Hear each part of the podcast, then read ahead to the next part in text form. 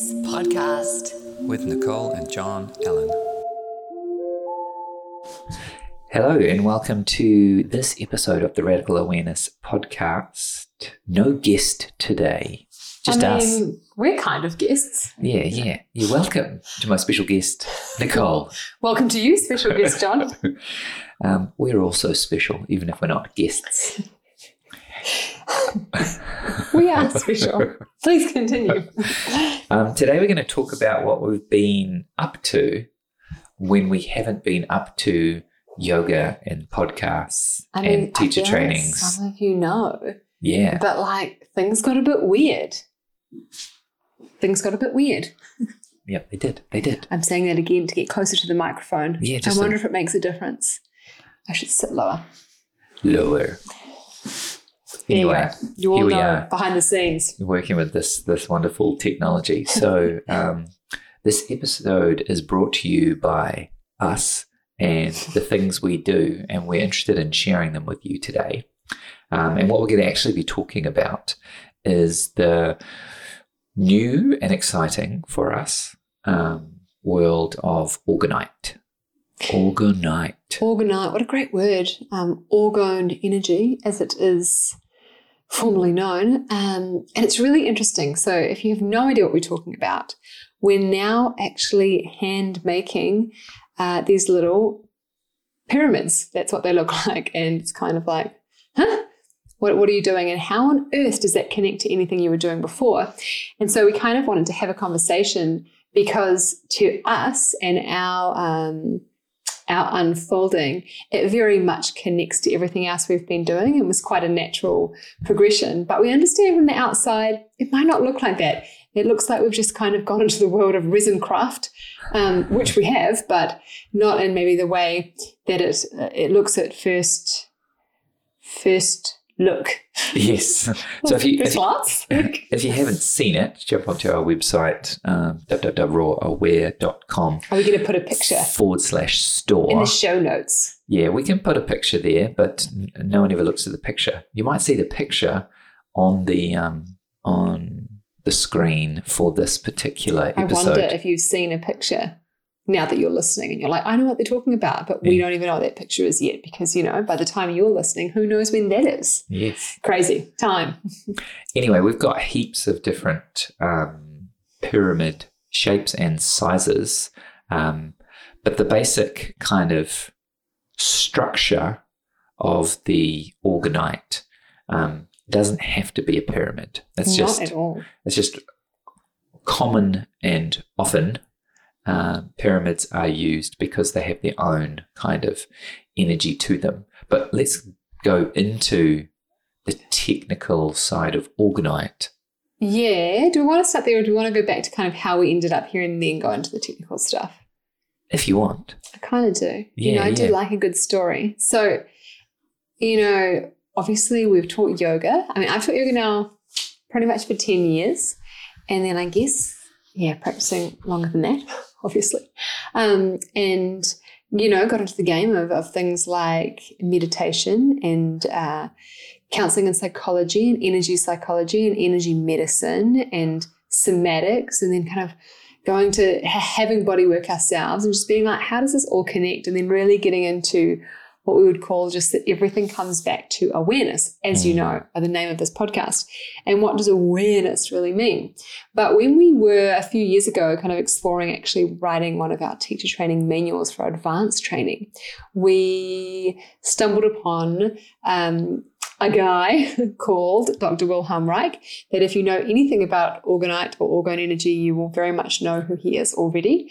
Um, no longer alive, died in 1957, but around the kind of, let's say, between the 30s and 50s, was a very prolific. Um, I want to say scientist, but also psychoanalyst. So he actually more started as a therapist and worked under Freud. I very much digressed And story. so, here. no, I think it's a great digression because I think his journey is it's such a an actual logical journey. And so Mm. he started out looking at, you know, what makes somebody tick. Like how does how does this work? You come into this world of um, psychoanalysis, as they call it, um, or called it then, Um, but from the medical doctor direction, so he was was, was training to be a psychiatrist. He trained as a medical doctor, so there, there's a bit of a science background. But he's just forever curious, forever analyzing, forever looking at why and where and what and can and we looking specifically at the human condition. You know, like why are people like aggressive and violent? You know, like why do people do bad things? I think there's a really curious part in some of his work that's like, but but why are we like this? And for those of you who have listened to many of our podcasts, you know, and I know for myself and for us, we have the same question like, why is there so much corruption? Why is there is there perceivably potentially this elite group of people that are kind of dictating the way the world is going right now that may not be benefiting everybody, that may be benefiting just the few rather than the many? And interestingly enough, Wilhelm Reich's work is very similar. He's very irritated and angry, and you can kind of feel. I love the passion in his words. If you ever get a chance to read any of his stuff, he is a um, prolific author. and he's it's so like uh no um in the sense that you know why why are people like this like you know it it blows my mind that some of us have the most empathetic compassionate hearts and just want to be in service of ourselves and each other and others have like what seems to be the complete opposite and so because he at, at that time um in psychoanalysis and where everything was going with fraud, fraud Freud. Freud. I said it right. I'm Yeah. just, you know, podcasting. Um, it was very based on this idea of sexuality. And so he started looking at that and again, like suppressed um, sexuality and what that does and how that actually, this idea of armoring, right? So the, the armored person then actually tends to have more aggressive traits. And this can actually come from repressed, oppressed, suppressed, all, All those words those things. yeah, um, sexuality, and not in the sense of just purely you've got to go and have lots of sex, which his work has definitely been taken into, which is absolutely not what he's talking about at all. It's more like if we don't have a healthy understanding of our own sexuality, who we are as a sexual being, how to deal with our own sexual energy, and how to have positive intimacy with another, then that all gets kind of repressed in some sort of toxic, twisted way, kind of like it flips us upside down. And then rather than our actions being in alignment with who we are as benevolent beings, it's like it flips it into more of a benevolent being. And we start acting in ways that are kind of the opposite, right? Because we live in this world of duality, polarity. And so he was really trying to explore that, and it was based around sexuality because that's what they were all looking at at the time. It's not some mm. random thing like he was sex obsessed. That's exactly what Freud was doing, which is accepted when Freud talks about it. But suddenly Wilhelm Reich talks about it, and he's some weird sexual deviant. Now that happens, right? Because we always want to, well, let's say these, if there was a group of elite that, you know, like to slander and character attack people, they will do it to the ones who tend to, hmm, talk about freedom for all beings everywhere, So, which is what he was doing. so if you think about it from this perspective of sexual energy being creative energy, I think this is this is Reich's exploration. He's like, okay, cool, sexual energy. We can see all the negative sides of it. Um, we can see how the suppression, repression, oppression, all of that, all of that happens. Um, and I think each one of those is is an important exploration too. Um, but from the positive side of it, it is the it's the it's the creative force, it's the creative energy, it's the creation of life, or the creation of life energy. Hmm. Like, how would our species actually be here if we didn't have that much drive to procreate? You know, Mm. it's a pretty big energy that it does create another being. And having recently had having recently had our wonderful little puppy desexed, Oh, we can- guys, we can do it. really, really see what um, taking away someone's sexual energy does. That is a, a story for another podcast It on really the is. conspiracy of that. But anyway, um, oh yes, I've gone into that. creative force, creative energy, Thank life you. energy, and as Wilhelm Reich decided to call it orgone energy, based on the idea of the orgasm being the point of this creative force. Yeah. So basically, what he was doing was it was putting a name to the ether, which has before him, and he will admit this, been discovered, but then it was suppressed, repressed, oppressed.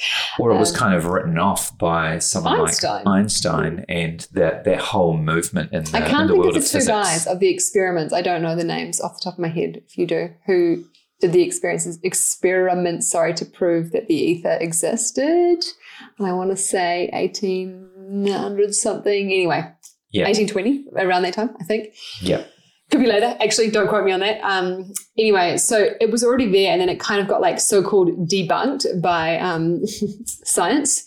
Uh, at the same time, I'm like, if you're using your own senses, right, your own experience, your own awareness, it is hard to believe that there isn't an ether or an energy or a life force that's around us. Just I And it was the, the Michelson Morley experiments. Thank you. Yes, Yeah. if you wanted to look up that more. So we're not saying one, Reich didn't invent orgone. He just discovered that there is like we call it, you could call it the quantum field, right? Or prana, chi, um, and all these different names that is in, you know, in cultures everywhere. It's not it wasn't inventing the wheel, but he called it orgone because he recognized, because they would come from this point of view of studying sexuality under Freud, that the moment of orgasm, you actually are generating more of this orgone force or like the ether, right? You're creating more energy. So if we use something like pranayama to actually access and create more prana, more energy in our body to have more of that vitality, it's the same thing. But in when you're you're at the point of orgasm, that that big surge of energy, I don't think I have to overly explain what that is. I'm sure most of you have experienced. I hope most of you have experienced it firsthand to know what that energy feels like. I mean, it's a pretty good time. If the universe was made of that, I don't think anyone's going to be too upset, right? I mean, and most of us are chasing it all of the time. So it makes sense that it is innate to our experience. So he kind of accidentally um, came into this and and then started doing these experiment experiments that are known as I didn't say it right, did I? Experiments. Experiments. That slow are it known down as and the it goes Bion, worse. the Bion experiments. Um, and many the other Bion things that come. experiments are fascinating. Highly recommend looking into it. Oh, and a blue too. If anyone of Ah. you guys know our affinity to the color blue, We're pretty pumped up. yeah. Um, bions just they appear. They are life, creating life out of This whole idea that the world is there's so much scarcity and there's not enough and there's too many people. It's a out. lie. It's a lie. And Wilhelm Reich proved that it was a lie, hence why they kind of wanted to kill him. Because it doesn't really feed well with the, um, let's say, World Economic Forum's idea of the New World Order if you have information like this just floating around. I mean, it is floating around, but it's very discredited as they do. But they just character attack, right? And call someone a sexual deviant rather than being like, he did all of this really impressive Or a science. conspiracy time and theorist, a time tinfoil again. hat, a, a flat earther. Oh. Uh, I mean, how many how many names are there? So many, so many hats to wear, John. Yeah. Like we're wearing them all. um, but if you want to look at someone else who's done replicated these experiments, James DeMeo, I said that right, didn't I? 100%. Go onto his D website. E M E O. He kind of looks like a, a little mad scientist too, but Yeah. really awesome and he's repeated these experiments. But anyway, I digress. So back writing this, uh, one of the, the manuals, we were kind of looking at um, different types of bodywork. It actually all started from Thomas Myers with anatomy trains, and we were looking at you know the fascial trains, if you know what they are, so your connective tissue, how it relates more to Chinese medicine, how this goes back to a form of bodywork known as rolfing, and then it went back to kind of um, Alexander Lowen, who did bioenergetics, and Alexander Lowen. uh, and this also relates to like trauma release exercises. So this whole idea that we heal from the bottom up rather than just top down, you know, kind of talk therapy, nothing wrong with it, but there tends to need to be a little bit of both, right? So working with the body and the mind. And so Wilhelm Reich is really the father of all of this. So Alexander Lowen, who did bioenergetics, sorry, I was going to say relates to yeah, trauma release exercises, um, actually studied with Wilhelm Reich and was definitely like, if you read some of his I hope you guys are taking notes. this is happening at warp speed. I'm so sorry. Let me slow down. um, so the, he studied with Wilhelm Reich. So this is very much working with clients, right? And working this idea of, of therapy, but using the body, using the body to release trauma patterns and through things like thrusting and shaking. So you can see how he might have got the sexual deviant name. If you've got like a person lying on a table and you're getting them to like thrust and maybe scream really fast, which again was becoming popular at the time and then later on definitely became definitely swung that pendulum. And if you've Um, ever done something like an Osho meditation, Mm. um, you may have experienced this kind of process of of using a lot of noise, using a lot of kind of gyration, Mm. using a lot of a lot of what are known as bioenergetic movements. Um, so there's there's a lot of this has infiltrated and filtrated down through so much of the kind of fringe body work world. Yeah, massively. Like he's really is the father of so much stuff. You know, you're discredited in the beginning, but um, even even the kind of world of somatics and mindful movement, everything of like we need to bring the body, we need to bring the body to the table. You know, like this needs to be looked at. Um, in his very, he was out there. He was absolutely a renegade. So. Yeah, just sort of credit to that. I mean, obviously, I'm trying to you can go through warp speed at this, and there's so much reading and research you can do on it. But his story is really interesting. And then it's kind of weird because you've got this stuff going on, like all the body work and how it leans into um, the sort of energy medicine side of things as well, somatics, as I've said. But then he's doing these bion experiments where he basically finds a way of not only recognizing the kind of orgone, let's say, field, you know, energy field, the orgone energy, but then finding a way of actually, um, what am I trying to say? Not capture. I mean, it's basically capture. It's like accumulate. So he actually created a device which is called an orgone accumulator. There you go. Capture. I'm picturing a little net. It. I got time. You're out catching butterflies or something. And so this idea of the orgone accumulator works with um, the two opposing forces, let's say. So think about it as yin and yang. You can think about it as male and female coming together to create new life energy. But what he worked with was organic and inorganic materials. So he used layers um, of wool and steel wool. And so those two create a little kind of opposition. The energy bounces around in there, it gets attracted and it gets repulsed. And I'm very much paraphrasing.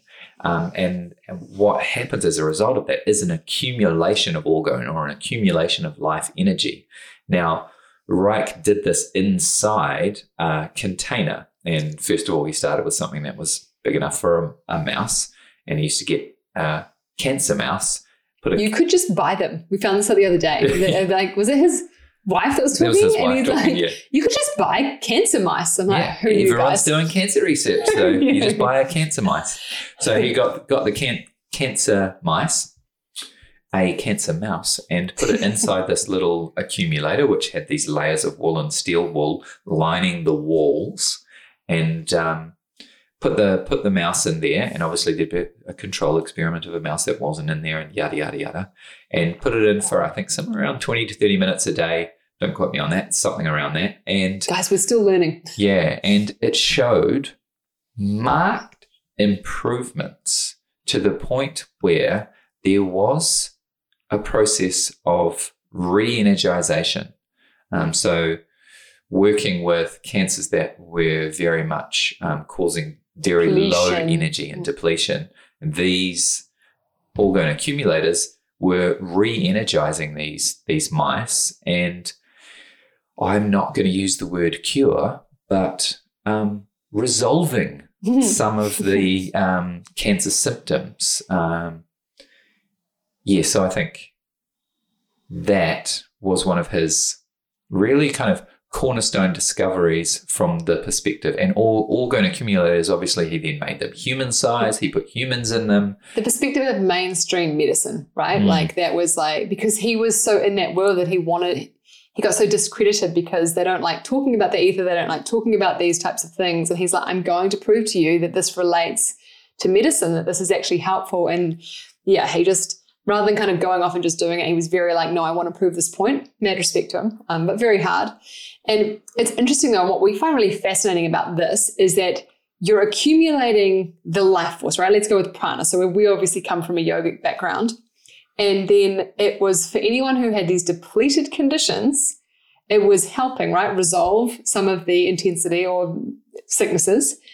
But if people who had more of an excess, right, an excess of energy that might have just been a little bit more chaotic, and they went in the box, it was getting worse because it wasn't taking away, it was still adding to, which very much leans into yogic understanding and Ayurvedic understanding and Chinese medicine understanding that you're always looking at excess and deficiency. You've got to be looking at Trying that. to But find balance. Western medicine's never doing that. It's always excessive, right? It's like add something else, add something else, do something more dramatic, If more that doesn't dramatic. work, put that drug in. If that doesn't work, add that drug. Oh, Cut that this drug. off, do this. That drug's going to work, but it's going to give you side effects. So we give you this drug to deal with those side effects. And that drug might give you side effects as well. So we give you another drug to deal with those side effects. And then you should be okay. But Rather 10 than being years, like, hey, should we 10 fast for a week and see how we're doing? your liver might be so hammered from trying to process all of that stuff that, well, you got cancer. And then you just go round and round the merry-go-round of medicine, thinking that you're so inherently broken, where actually they're just breaking you at every step. Now, we're never saying that there are absolutely times of, of in um, acute situa- acute situations, right? Where Western medicine is amazing, all hands on deck, and you absolutely need that very extreme measure. But for the majority of our everyday issues, you really don't. And when this whole just this simple concept, which I am very much simplifying, of excess and deficiency is not taken into consideration, you pretty much know you're going to either, it's like just betting. It's kind of like gambling because if they're not considering that, then you don't really know, right? Like it's either going to be okay or shit. You don't know. So it's it's interesting. So we really like that kind of thing that this wasn't. It's not just a miracle cure for everything. Everything is nuanced and requires more understanding and looking at. And so Reich obviously used the cancer mice that you could just buy at the store, and then you know had humans who were keen on doing this, and some absolutely, I'm going to say it, cured their cancer and others it got worse right that's the honest truth it does not make him some sort of Miracle psycho man. right like but the idea is is that there are no miracle men it's always nuanced it's always to the individual and every case is different right and it's it's this ability to be able to discern to know what's right for you to be open to you know to open to trying things and everything else so just sort of where his stuff gets discredited it, it cracks me up that it's like the same people, you know, like the FDA and, and mainstream medicine and science who are then discrediting. I'm like, oh my gosh, this is so dangerous. And yet the number three killer worldwide, well, Western worldwide, is Western medicine. Are they standing up there being like, whoa, we should probably like stop doing Western what we're medicine doing? epidemic. Like there actually is one according to their rules, and yet that's just but someone does this. So always fascinating to remember when you're looking into these things so that you can come at it with a really open heart and open mind. Um, yeah. So, what on earth does this have to do with a plastic pyramid? John, what does anyway? Well, great question. So putting this manual together, right? I was like, oh yeah, Wilhelm Reich, interesting. And even then, because I was like, he was my the, first guy in my timeline, right? And then I'm, I'm bringing it all into where we're up to now. Um, and even reading some of Alexander Lowen's work, who's bioenergetics, and he's kind of like, oh yeah, you know, it got a bit weird. Like a lot of people that you read who talk about Reich are like, oh, he's pretty full on. And so I was like, oh yeah, and kind of put that to the side, you know, like it just sounds like a bit of a nut job, which is what we're supposed to think about him actually. and if you do a shallow dive um, on Hmm. the internet and look up Reich, that's what you'll find. You'll In fact, do it. Just see what you get. Like it's so fascinating to lots watch of how lots they of attack. kind of lots of crediting things, but quickly discrediting him through character assassination mostly. Hmm. Yeah. Yeah. But, you know, if you sit on the kind of renegade side of the fence and you love someone who wants to have a good rant, I highly recommend reading his books. anyway, so did that and then have continued on living our lives. La la la la. And a few years ago, maybe two and a half years ago, we were watching something somewhere as we do, learning, and learn a little bit about orgonite pyramids. And we're like, ooh, that's cool. Kind of knowing that the actual energy itself of the pyramid tends to have, an, and this has been around for a long time, the actual just shape of a pyramid can have a positive effect on the environment around you. Obviously, we know of some pretty large pyramids that have been built, you know, and that the actual shape is indeed quite effective. And they're very, Um, very long list of theories around the location of the pyramids, what they point at, what they were used for, whether they were energy generators themselves. Mm. And that is a giant rabbit hole full of many contradictions. And yeah, and I think you can think of it like um, any geometry, you know, whether you want to call it sacred geometry or just geometry, the shapes that we experience that have this sense of beauty have a sense of coherence. Like Mm. It doesn't have to be this really complex understanding or like mathematical equation. If you look at a pyramid or you look at a um, the flower of life or a hexagon or anything, any any type of geometry, there is a beauty to it that actually incites a sense of coherence within you. You know, that is your simple experience of like, I enjoy looking at that. That is a way, a way, one way of knowing that something is emitting a good vibration, right? A good frequency because you feel good around it. Your eyes enjoy looking at it. So never discredit almost- that as not a scientific way of knowing something. It is Yes. one way of knowing something, right? And this is all, that is almost the premise of design itself. So Yes. design is all about um, coming to this place of creating something that gives off a particular type of energy that is maybe if it if it's from a um, from a commercial graphic design point of view, it's for a sales type purpose to attract the right type of customers to deliver the right type of information. And we can see that in all forms of design, in garden design, in urban Mm. design, that things are put in particular arrangements which are based on geometry uh, to create a create an effect. So Mm. we're dealing with this every day. You're dealing with it when you design your own business card. You, Yeah. You're dealing with it or with even it. your bedroom, right? Like Yeah. how your room is, how your home is.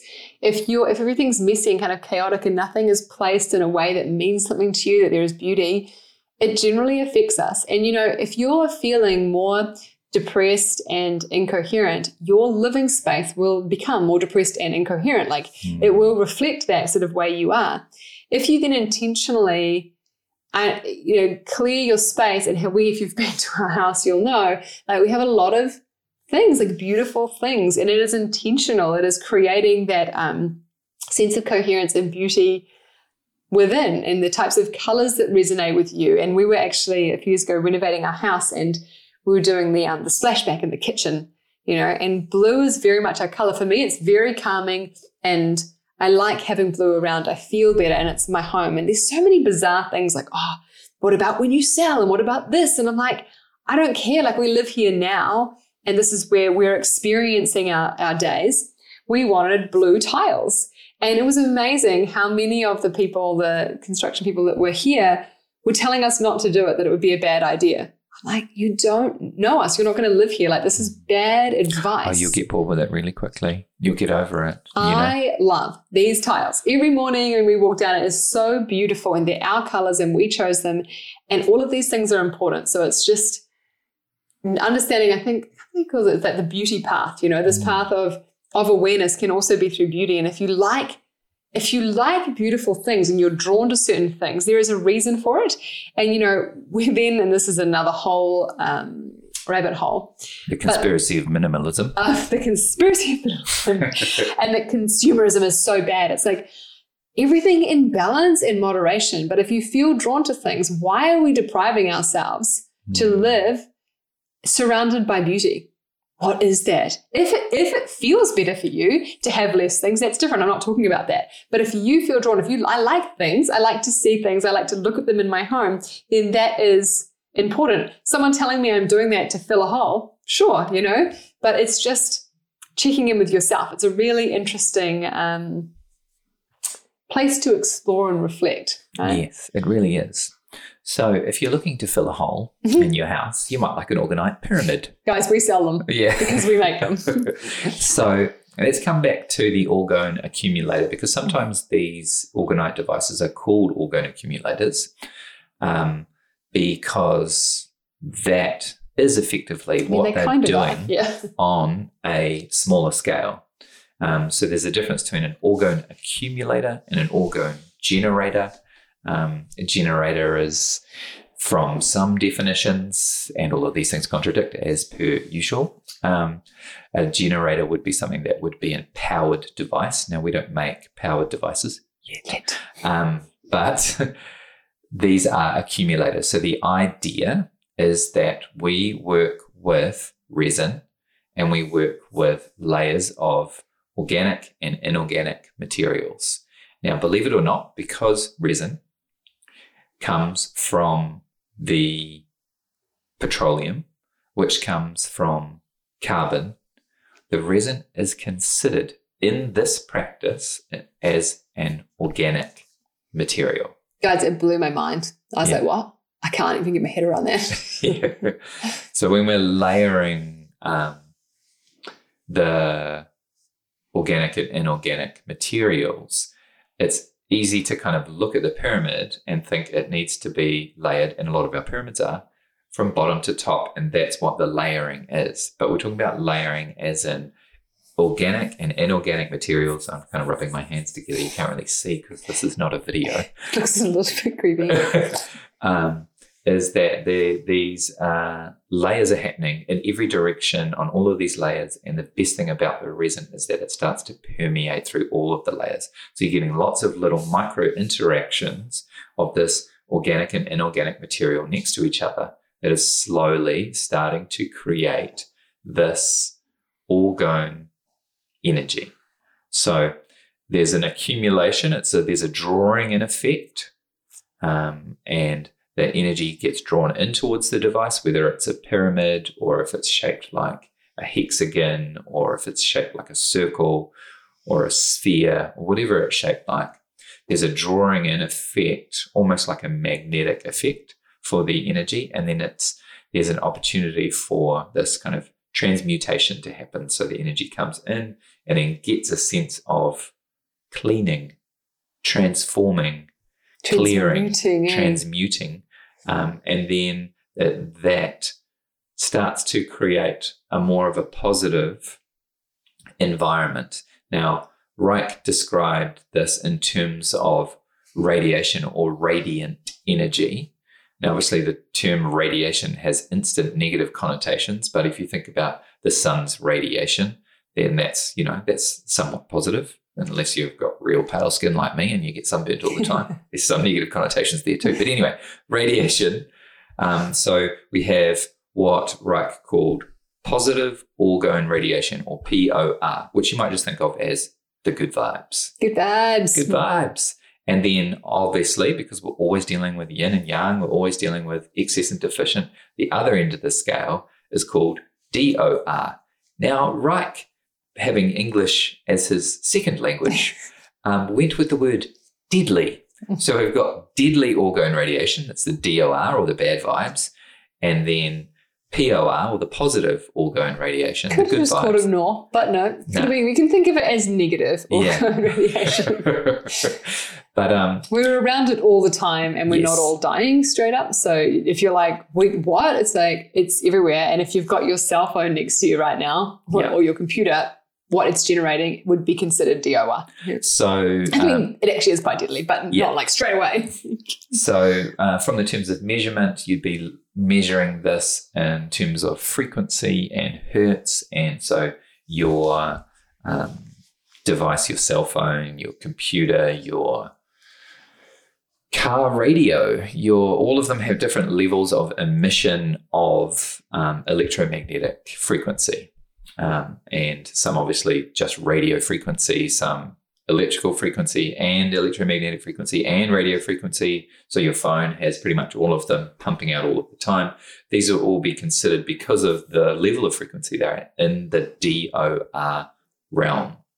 And so the idea of these devices is, well, these orgone pyramids and orgone uh, devices that we're creating is that you can put them in your house, you can grid your houses and create a geometric structure with placing um, multiple devices at certain points. So if you're going to create a square around your house to grid your house, you'd need four, one in each corner. And if you're going to create a hexagon, six, etc., etc., etc., anything that you wanted to create, then you are starting to encourage more transmutation of the energy that is DOR, the bad vibes, into better vibes, into more of this POR, positive orgone radiation in and around your environment. And so you might notice it in things like the quality of your plant growth. Mm. You might notice it in the quality of your own um, state. Mm. That, that you might feel a little better. Yeah, just to say that because I think that let's say DOR or kind of this like the idea of how we're being affected by radiation. It's it's hard, you know. You sort of hear these things. It can sometimes sound like a conspiracy, and people are like, "Well, I'm not affected," and it's like, how on earth do you know? And do you actually know what the side effects are? Because exhaustion, insomnia, stress, irritation, frustration, skin irritation. I mean, the list goes on and on. But it's all these things that people think are just a part of life are actually, in a lot of cases, DOR, like negative um, radiation poisoning that we're experiencing all of the time. And we're always trying to combat against it, right? Thinking that because we're made to believe that actually humans are just a little bit deficient, that we were kind of born a, a tiny bit broken. That's just not the case, right? It is actually the environment. And it's not even saying that it's super toxic. It's the fact that if you look at the time frame of our of, of technology and how um, rapidly it has come alive in the last what since 70s 80s right and, and Well, how if you- fast it's moved If you look at The Invisible Rainbow, a book by Arthur Firstenberg, Mm. it's a history of electricity and life. He goes right back to, let's say, pre Spanish flu, yeah and when electrical towers came in, and the correlation to illness that happened around the time of these large, uh, the large scale electrification of um, the Western world and the Spanish flu happened at around about the same time. basically, uh, if you want to look into this, to understand that every time they happen to plan a pandemic, it usually coincides with when they're also trying to launch, let's say, or lay out new electrical new Mm. um, technologies. And so this is why you can't say certain things about what's happened currently in current pandemics because it's frowned upon. It's very much frowned upon. The G's you could, of you, you one, could- two, three, four, five. yeah, you could say it, it goes against certain community guidelines. It does go against guidelines to talk about this. Why? Why would that happen? And really, really interesting. Um, you know, even with with what we're experiencing, like the Spanish flu is a good one to look at because you know everyone's oh no, but that was that was the flu. It was really bad. And it's like, well, if you want to go there, I mean, depending on where you're at on any of this stuff, you've got to be very ready to see a very different story around vaccination, a very different story around germ theory, and a very different story around radiation poisoning because it does paint a different picture. And you've got to be ready, man. You've got to be ready to see that because it pushes down a lot of things and you realize that potentially we've all been lied to. Potentially, on quite a grand scale.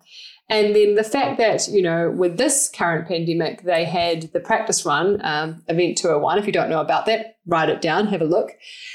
Is fascinating. And then again, remembering the, the G's of one, two, three, four, five have now um, has now been laid out globally. If you haven't seen your local tower, take a take a Google of what it looks like and then walk around your town and have a look at the big white panels everywhere and then understand how a lot of um, sickness or symptoms that people have even been experiencing are, are closer to radiation poisoning than they are to any so-called virus. So it's not saying anything. I'm just saying it is worthwhile having a little look.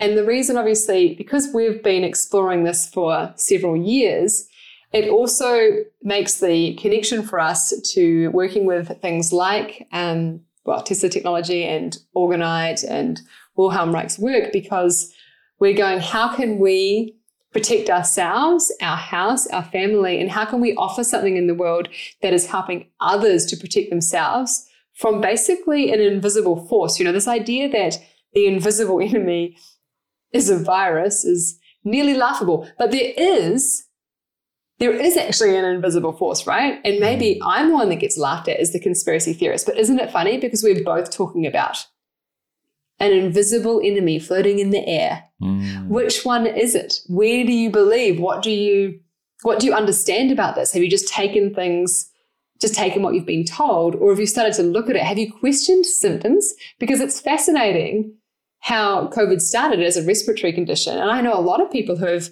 tested positive and haven't had any respiratory symptoms.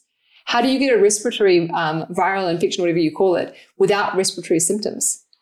But then look up radiation symptoms. Fascinating. I digress. Mm.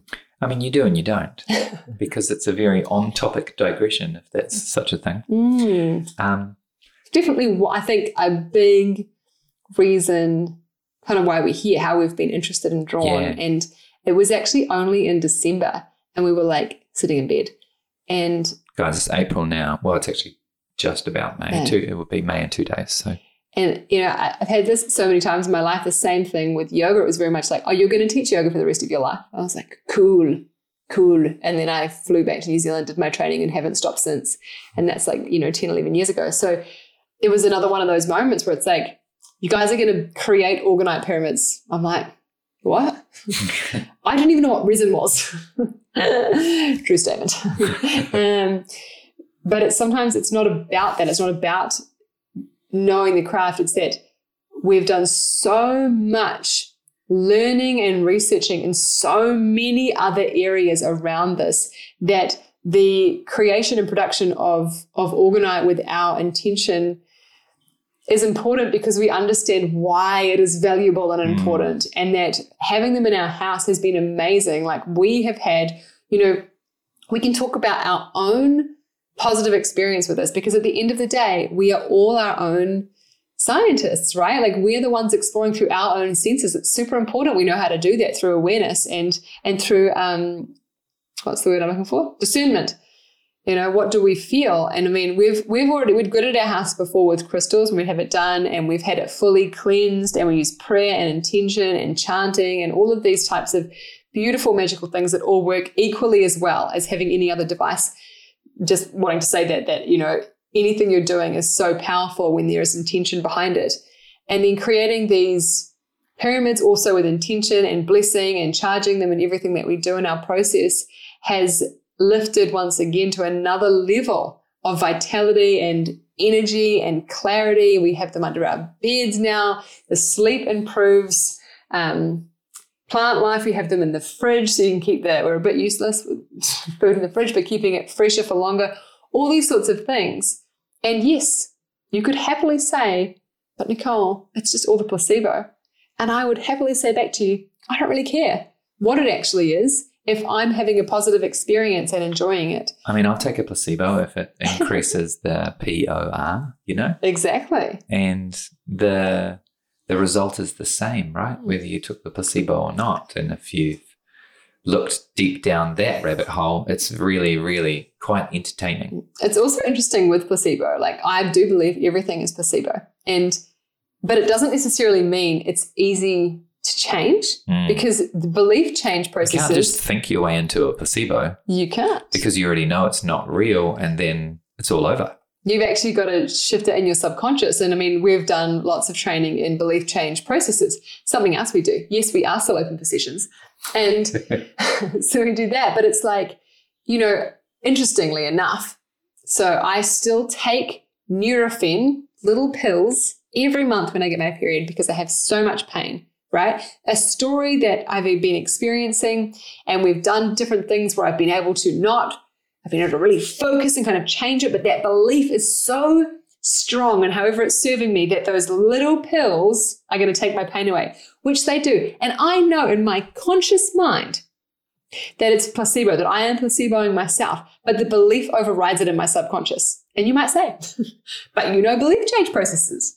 And I've tried in different ways, but when we're working with We, belief change, we haven't dug that deep yet. We haven't yeah, found that there's thing. so many different perceptions Mm. around it, right? Like it might not just directly be uh, I'm placeboing this. It'll have some other connection, probably like to my mother or, you know, to some other um, relationship of whatever that is, or just the, the need to be the victim at that time, something along those lines.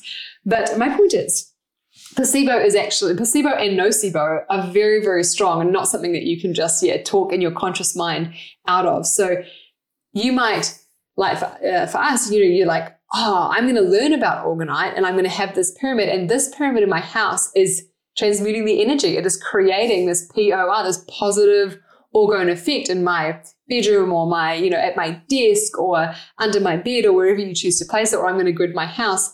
And it's like, it's like supercharging your belief, right? Because you're using these other devices. So there's a lot of people who talk about all of the, the science and what it's actually doing. And yes, feel free to go and look at that because it's absolutely there. But at the same time, I think from our experience and where we come from, we understand that it is all of that kind of placebo as well, and that you have the choice to choose what you want to do and charge it. The scientific method is placebo. Mhm. The whole thing. Oh, he went there. The whole thing is belief. It's all belief. All of it. all that the too. time. Yeah, that thing you're thinking of, belief. Yeah, that other thing, belief. It's all belief. It's just belief. It's just belief. We're spiritual beings having a human experience. We are not some mechanical, robotic meat suit walking around. We're really, really not. You know? And it's like my beautiful best friend, um, she got one of our pyramids, you know, and she's like, I don't really get it, but I think they're pretty. You know, one, she loves us. And two, she wants to support us. And three, she's like, I just really like the look of it. I, I want it in my house, you know? And four, there might be benefit, you know, because my intention going into creating that pyramid is so much love and wanting and wanting it to do something positive, right? Like I really want that. So that intention going into it is also so important. So it's like we are putting that in and we bless them. We actually use a really specific prayer to bless the pyramids.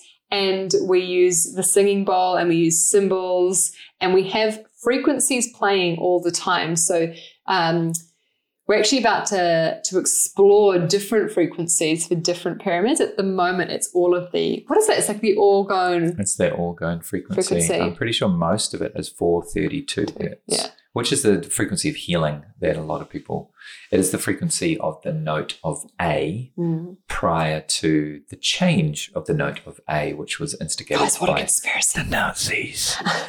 but I can't say that. You can't. But No. basically, if you, you know, understand somatics, it really throws off your vibe if you change that because we are so connected to frequency. Cymatics, are you talking about? I said, what did I say? Somatics. Somatics. Cymatics with a C, CY. C-Y, Yeah. not S-O. Not that they're actually different things because somatics is working with the cymatics of your body anyway when you slow down enough to move in that way. Johnny. Yeah.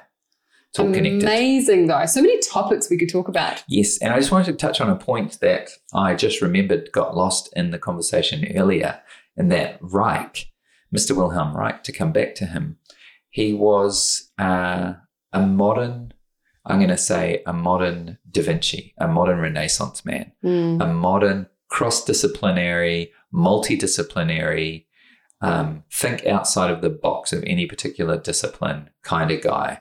So he didn't see, oh, well, I'm a psychoanalyst, so I have to stay in this box. You know, I'm a medical doctor and a psychoanalyst, and I've got to stay in this box. He was Followed like, the bouncy ball. Eh? hell no. Yeah. Yeah. He just he just kept going. He was like, well, if that, then that means that, then does this mean this?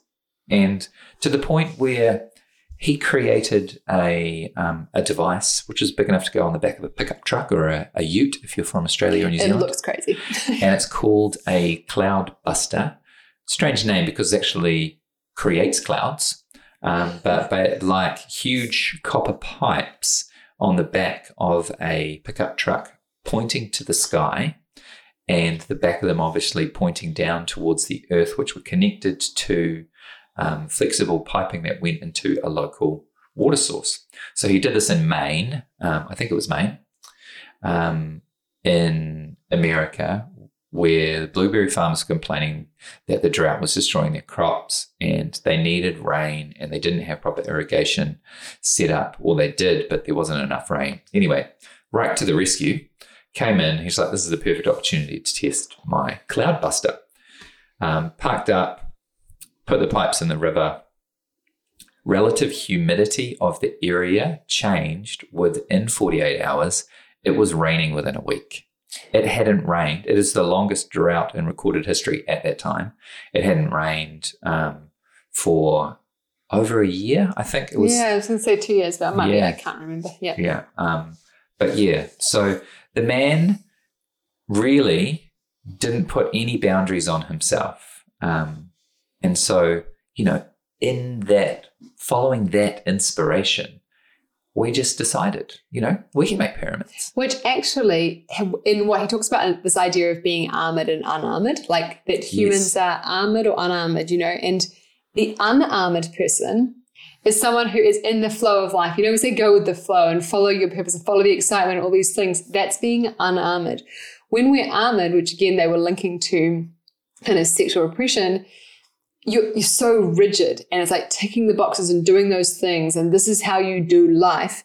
And that's what is even within our systems and structures our accepted society of the modern world is seen as successful right you're being responsible you're a good person because you do You that stay, you stay in your armored right compartment Yeah. in this compartmentalized and that the world. people who are like very fluid and, and totally changing lanes all the time are seen as like flaky or not here or not not being the expert. Huh. But actually, if you think about it, right, we're here to kind of play and learn and grow and explore. We should all be doing that. Mm. This unarmored expression of life where you can play and create and you follow the threads just because, and for example, like what we're doing, just because from the outside it looks like it's going everywhere, to us, it's very coherent, Mm. right? If we were forcing ourselves to stay doing exactly what we were doing 10 years ago, how boring. And if you meet people who are doing the same things as they were 10 years ago, they're usually bored. I'm not like, wow, I really wish I could be as successful as you. You know, like that's not personally where I go. It's more like, how can we be more creative and be able to lean into this? And I'm not saying doing it from a flaky place or being irresponsible or kind of, you know, pushing others out the way or not taking responsibility for your life. But in this, from this balanced place of like, wow, there is this new excitement within me, there's this new inspiration. I'm actually being asked to do something else. What is that? And it's not that someone's telling me what to do. It was more like, hey, here's this offering. Would you like to accept? Because you will be supported along the way if you do. Mm. And I know it's um, Elizabeth Gilbert, you know, who talks about the genius in this Big Magic or one of her TED Talks, anyway, who wrote Eat, Pray, Love. And the idea that there's, you know, the genius kind of ideas that are around and you are able to take one and then ride with it. And I believe that when you take that, then all the doors are open for you because it arrived for you to do. This wasn't something we're trying to force, like, this is an idea we're going to force. And I think that's what Reich did. So he was supported in everything that he did, not necessarily by the external powers around him, but in the sense that, you know, he was shown the bion experiments. He was kind of given the information and you're given those little threads if you follow it and you're given synchronicity and it becomes a really magical path Mm. for you. Like at the end of the day, who cares what other people think about what you're doing? Right? Who cares? And we, we, understand this. It's like, oh, if I do this and I'm supported by something that I don't really understand, I'm probably just going to do that. It's much more fun. Mm. And so that's kind of our journey with with with Orgonite pyramids, and they're amazing. And we love we love creating them and learning about this. And we wanted to talk because we will do more podcasts talking about this because every day we're unraveling more and more learning and what's more effective and how can we measure them and how can we test them and what's our experience and what can we add and it's all very thrilling to be Mm. honest P.S. If you have one of our pyramids already, if you have one of our Orgonite pendants or devices or any of the other things that we've created, um, let us know. What does it feel like when you hold it in your hand? What is it? What is it? where is it in your house Yeah, what position does it hold in your house, and what does it? What does it mean to you when you look at it? What um? Why did you choose the spot you chose in your house? does it move like not by itself i mean maybe now they're I mean, that would be cool. That would be cool too. But do Let you know feel happens, like like, actually. you you want to move it around, like, or maybe you've grown to not like it? You know, like all of these things. It's like good, bad, hard to say. You Do know, you feel We're like exploring. it needs a cleanse? If so, Mm. put it out in the sun. or Uh, the moon, or the moon, yeah, or the ocean. or the ocean, or run it under some nice filtered blessed water. Mm. Yeah, Oh, give it a little restart, little recharge. Don't forget to bless your water. Yeah. Little fun reminders with Nicole and John. Yeah, bless your water. There's your water, put a pyramid under it. I mean, even if the blessing is literally, I'm picking up my glass of water right now, it's actually empty. It Unfortunately, I've got one drop there. But picking up your glass of water and just saying, I love this water, Mm, man, that changes everything. mm. Like, you know, we, we always do, um, you know, when you're eating, it's just a moment of like, blessings to this food. Mm. And sometimes you can do a more elaborate blessing if you're not already, but just even, or just putting your hands over it or holding the bowl, what is it like a blessing? Oh, thank you. Like, thanks. How great. Like, maybe this is food to be filled with the vitality and energy that I require in my body for my life, you know? and it's it's truly amazing and it's the same thing and if you do have um, an orgonite pyramid or even like a favorite crystal you can do the same thing you know and actually talk to it cultivate it's like cultivating a relationship where you're putting your intention into it and you're appreciating it and you're loving it you know it'd be like if you had a, a dog and it was just in your house but you never acknowledged it was there. Right? Like you kind of say you can just think of your sort of things like this like how do you do we talk to our house? Do we talk to our things? I understand how it sounds. But it can it can change stuff. And actually just it just feels like there's a child uh, childishness to it that brings so much or invokes so much more joy and magic and exploration. And it is very much that unarmored quality of being able to just be in the wonder and the mystery so you can sort of look maybe at parts of yourself parts of your life and be like where am i really armored and rigid and where am i unarmored and free and kind of understanding Yeah, you can think about think of it as a permission slip. mm. We give you permission to have a little bit more fun with everything. Mm. Get a little bit more playful, a little bit more childlike, have a little bit more joy. Who wouldn't want that? Who wouldn't want that Don't just stay in your compartmentalized compartment of At least you no. I am just a systems analyst for this particular company and I've done it for 27 years. And the systems that I've been analyzing remain the same. You sound like Chandler. Um, yeah, cool. So, also, if you do want one of our pyramids, because one, we, We like making them. them. Two, we sell them. Three, we think they're real cool. Um, what we do a lot of is custom design. So you can say, "Hey guys, I want a pyramid, and I love this crystal, and I really Guys, there's crystals in them, if you didn't know that. Oh, yeah, there is crystals in them. That's what we didn't actually talk about is the evolution from um, Wilhelm Reich from orgone accumulators to orgonite, which is actually um, there's two other main guys in between Reich and then where we are now. That's taken it from kind of orgone accumulators to orgonite pyramids and lots of other people. And there's people creating them all over the world. There's an amazing community, mainly out of the states, that we've kind of just um, hooked into, and it's just incredible support. People doing amazing things. There's this whole um, orgonite gifting community where they take them around like all the different towers and like high areas of uh, DOR, placing them there to actually help to cl- basically clear the air for everybody else. And they're just doing this for free, and it's amazing. We've taken them to our local um, G12345 stations, and you know, why not? Think of Why all the not? things we can do. Yes. Uh, but yeah, so we do custom design. If you go on our website, there's like a little in our store, you can kind of see it says custom design. It will say zero dollars on it because it's like you just email me. But basically, it has the list of like the metals that you can choose. You can choose, uh, we've used like a 24 karat gold flakes, we use silver and copper flakes, and then we use all the different crystals. You can see all the ones we've got in stock.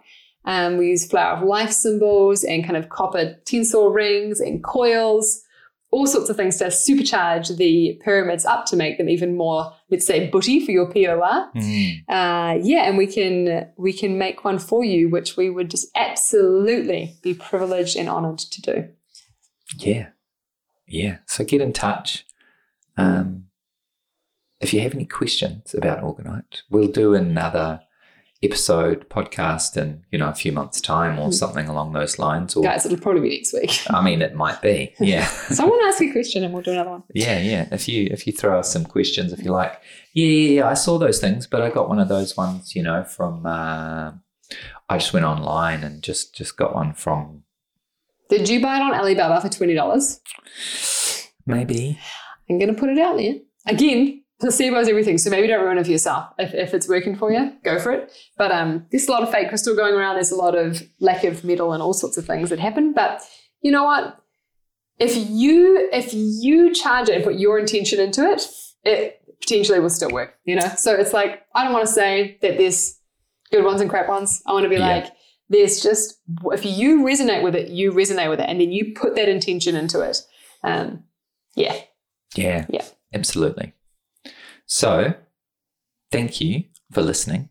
Send us those questions. Let us know um, what you think. Uh, that's what we're kind of most interested about. We can talk to each other all day. You know. It's pretty fun. Yeah. We're just at our table, you know? Yeah. You Just ask us where we do podcasts. Just we do it hang at our kitchen table. Yeah. Sometimes we do it outside. That's true. Mm. One time. Yeah, yeah. And when we went on the road. Um, True. Yes. Yeah. But for now, we are signing off. Thank you for listening. We love your listenership. You're amazing for uh, for listening right to the end. Um, you're a rare one. Most people drop off. Oh, don't tell me that. I'm glad you're here. Yeah, We love you all. And you're the uh, best ones. Yeah. also not true, but we'll talk soon. Bye bye. The, Radical Awareness Podcast.